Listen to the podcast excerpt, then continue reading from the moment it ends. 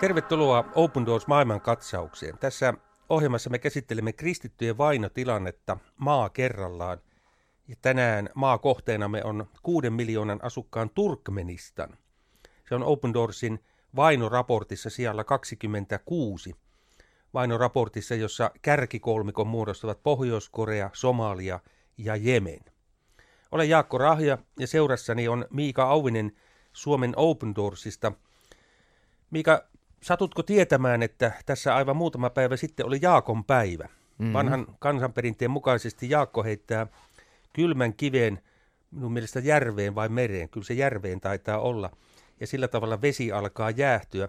No, tämä jäi minulta nyt tekemättä, mutta kai Jaha. sinä olet ehtinyt uimaan ennen kuin vedet alkavat kylmentyä liikaa. Kyllä, on ehtinyt uimaan. Kiitoksia. Tämä on ollut monella tapaa rentouttava kesä ja kyllä se on tärkeää osata välillä levätä. Näin Jumalakin teki maailman luo, luotuaan, että lepäsi seitsemäntenä päivänä. Ja niin, kesä on vielä jäljellä, vaikka joitakin tietysti työ saattaa kutsua tässä sitten elokuun lähestyessä. Nyt menemme hiukan vakavamman aiheen ääreen kristittyjen vainoista keskustelemme ja kuten mainitsin, niin kohdemaamme on tällä kertaa Keski-Aasiassa sijaitseva Turkmenistan, eli Turkmeenien maa. Siellä on asukkaita sellaiset reilut 6 miljoonaa, ehkä 6,2 miljoonaa. Mikä Open Doorsin arvio on kristittyjen määrästä? No Turkmenistan on, on vahvasti muslimimaa. Muslimien asukkaista on 93 prosenttia, mutta kristittyjä Open Doorsin arvion mukaan on noin 66 000, eli se, se olisi noin prosentti väestöstä. Noin prosentti reilusta kuudesta miljoonasta. Millaisissa mm. oloissa he elävät? Ää, no voisi sanoa, että tilanne voisi olla parempi. Turkmenistan on, on köyhä ja, ja oikeastaan hyvin tämmöinen autoritäärinen valtio. Siellä ei ole esimerkiksi uskonnon vapautta juuri kristityille. Diktatorinen hallituspresidentti Berdimuha Medovin johdolla käyttää poliisin, sitten salaisen palvelun ja paikallisten imaamien verkostoa seuratakseen kaikkia uskonnollista toimintaa. Ja lähtökohtaisesti tämmöinen ei-islamilainen uskonnollisuus nähdään usein uhkana.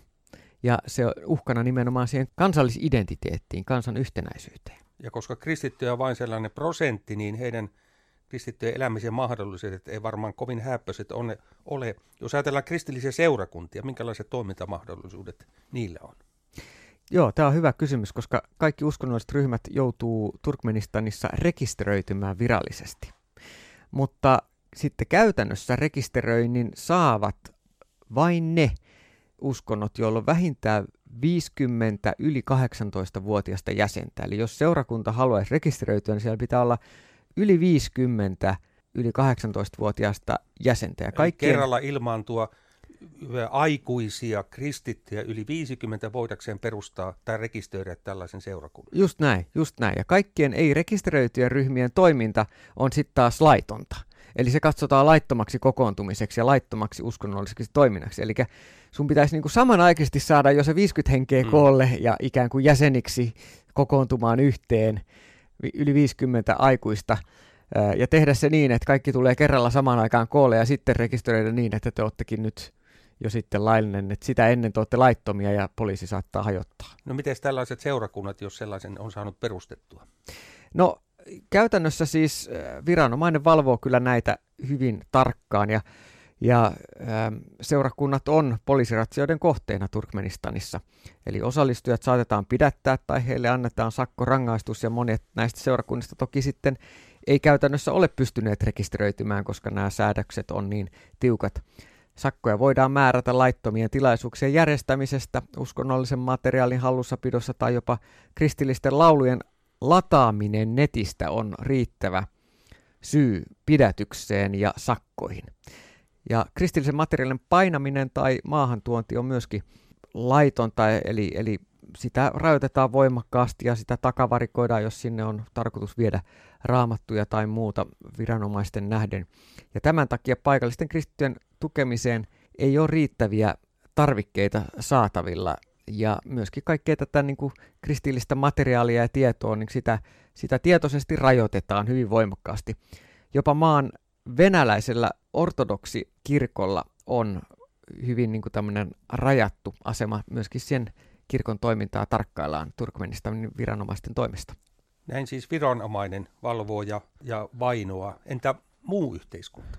No tuossa kuten sanoin, niin väestö on, on pääasiassa muslimeja, eli, eli islamin uskolla on erityisasema. Se nähdään Turkmenistanin tämmöisenä kansaa yhdistävänä kansallisuskontona – ja lähtökohtaisesti kristinuskoon suhtaudutaan epäilevästi. Valtiohallinnon ohella myös, myös perhe ja yhteisö monesti Turkmenistanissa painostaa kristittyä, joka on kääntynyt islamista kristityksi. Ajatellaan, että, että, että henkilö on niin kuin päästään sekaisin, että, että kuka, kuka nyt vaihtaa kunniallisen islamin vaikka kristinuskoon palvomaan ristiinnaulittua miestä. Eli tässä on vähän samanlainen tilanne kuin aikanaan juutalaiset ihmetteli, että kuinka joku palvoo ristiin naulittua. Ja Paavali tässä toteaa, että, se näy, että kristinusko näyttäytyy hulluutena sen ajan juutalaisille. No islamilainen ajattelu on hiukan samanlainen, että siellä monesti ajatellaan, että on niin täyttä hulluutta.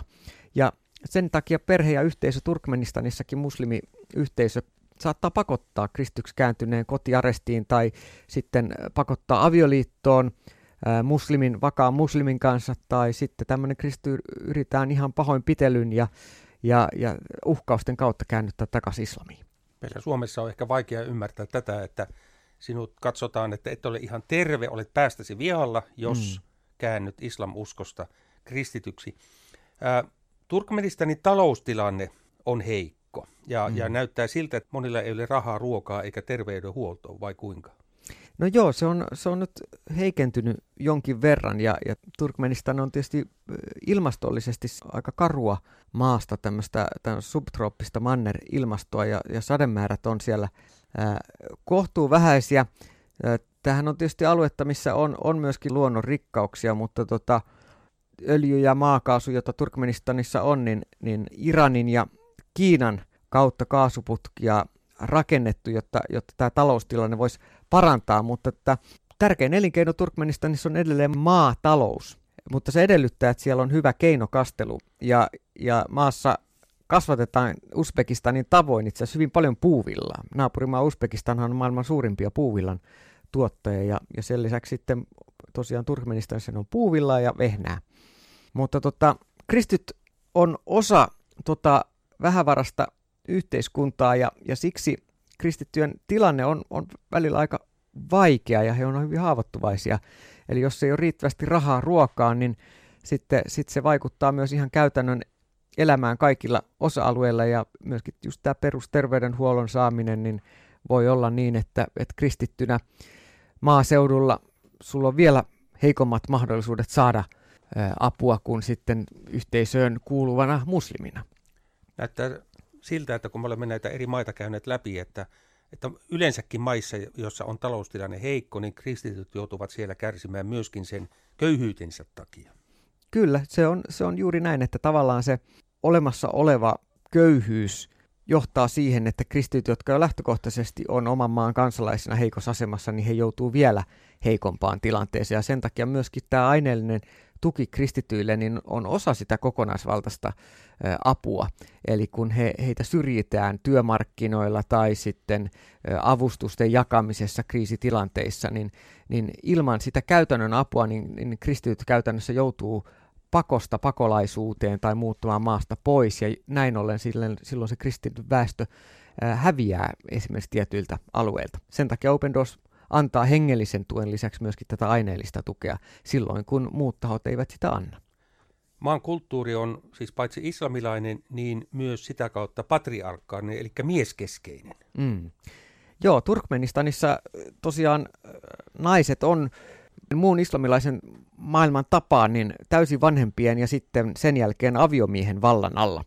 Ja islamin hylkääminen naisen kohdalla merkitsee tietysti tämän ja miehenkin kohdalla toki hyväksytyn järjestyksen haastamista. Ja se, naisen osalta tämä tarkoittaa sitä, että jos hän kääntyy kristityksi, niin katsotaan, että tämä nainen on tämmöinen kapinallinen, eli totte, tottelematon ja, ja vastustaja. Ja sen takia ajatellaan, että tämä nainen, niin hänen pitää antaa tämmöisiä lainausmerkissä korjaavia toimenpiteitä, eli siinä se altistaa naisia väkivaltaan Eli, eli kristitty nainen joutuu usein perheväkivallan, kotiarestin, seksuaalisen hyväksikäytön ja joskus pakkoavioliiton uhriksi.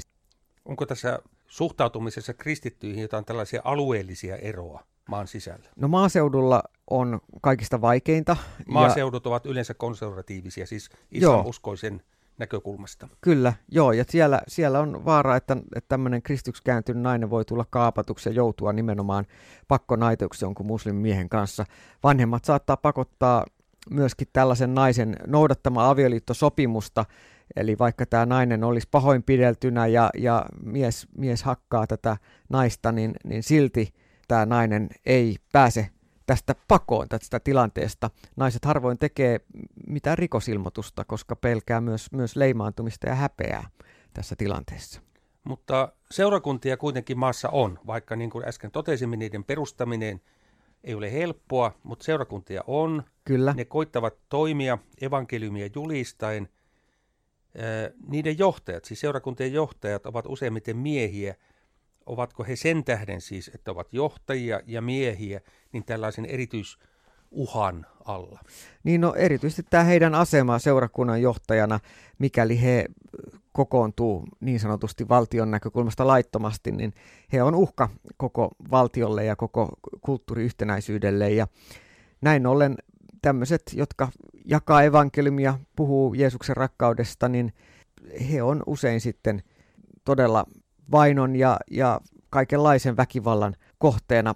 Mies, joka on kääntynyt kristyksi, niin hänen liiketoimia usein boikotoidaan ja estetään ja niin viranomaiset pyrkii myös vaikuttaa sitä, että ketkä henkilöt pääsee seurakunnan johtajien. He tällä tavalla pyrkii saamaan vaikutusvaltaa näissä jo pitkään toimineissa kirkkokunnissa, joilla on jonkinlainen olemassaololupa maassa. Ja semmoinen, mikä on huomionarvoinen juttu Turkmenistanissa, on, on se, että asepalvelus on maassa pakollinen miehillä. Käytännössä se, se asepalvelus on yksi paikka, jossa kristillä miehillä on hyvin haastavat oltavat. Tuossa mainitsit, että kun seurakuntien johtajat tai seurakunnat yleensä, jos, he, jos ne pyrkii toimimaan siis ulospäin suuntautuen, eli evankelioimaan mm. ja näin edelleen, niin he silloin kohtaavat erityistä vainoa. Siinä on vähän sama kuin Apostolin teossa kerrotaan Johanneksesta ja Pietarista, jotka paransivat ramman ja tämän takia joutuivat sitten puhutteluun, että joo, saatte toimia, mutta ette tämän Jeesus Nasaretilaisen nimissä. Vähän mm. samankaltainen tilanne. Saatte toimia, mutta ette saa tuoda sitä julki. Joo, se on juuri näin. Tämä on, tässä on tätä vanhaa Neuvostoliiton toimintatapaa näkyy näissä Stan-maissa laajemminkin. Valitettavasti siellä edelleen on tämä pelko kristillistä uskoa kohtaan ja tähänkin toivoisin, että tämä Jeesuksen sanat, älkää pelätkö, ei, ei kristitty yhteisö halua tämän vallankumousta vehkeillä tai viedä, viedä valtaa vallanpitäjiltä, vaan yksinkertaisesti kutsua ihmistä, ihmistä siihen syvimmän aarteen äärelle, mikä meillä on syntien sovituksen kautta, kun ihminen saa vapautua pelosta ja, ja kaikesta pahuudesta Jeesuksen ristintyön tähden ja, ja saada sen ilon ja rauhan, mikä tulee vain silloin, kun on synnit sovitettu ja osa iankaikkista elämää saa tuntea todellisen elämän Herran ja, ja meidän luojan. Näin me jätämme Turkmenistanin kristityt rukoustemme kohteeksi ja, ja Herramme siunauksen kohteeksi. Tämä oli tämänkertainen Open Doors maailman katsaus. Äänessä olivat Miika Auvinen ja Jaakko Rahja. Jos Herramme niin hyväksi näkee, niin jälleen viikon päästä tällä samalla radiokanavalla. Meille on vielä sana raamatusta. Sanalaskujen kirjasta luvusta 11. Joka toisia ruokkii, syö itse kyllin. Joka tarjoaa vettä, saa itse juoda.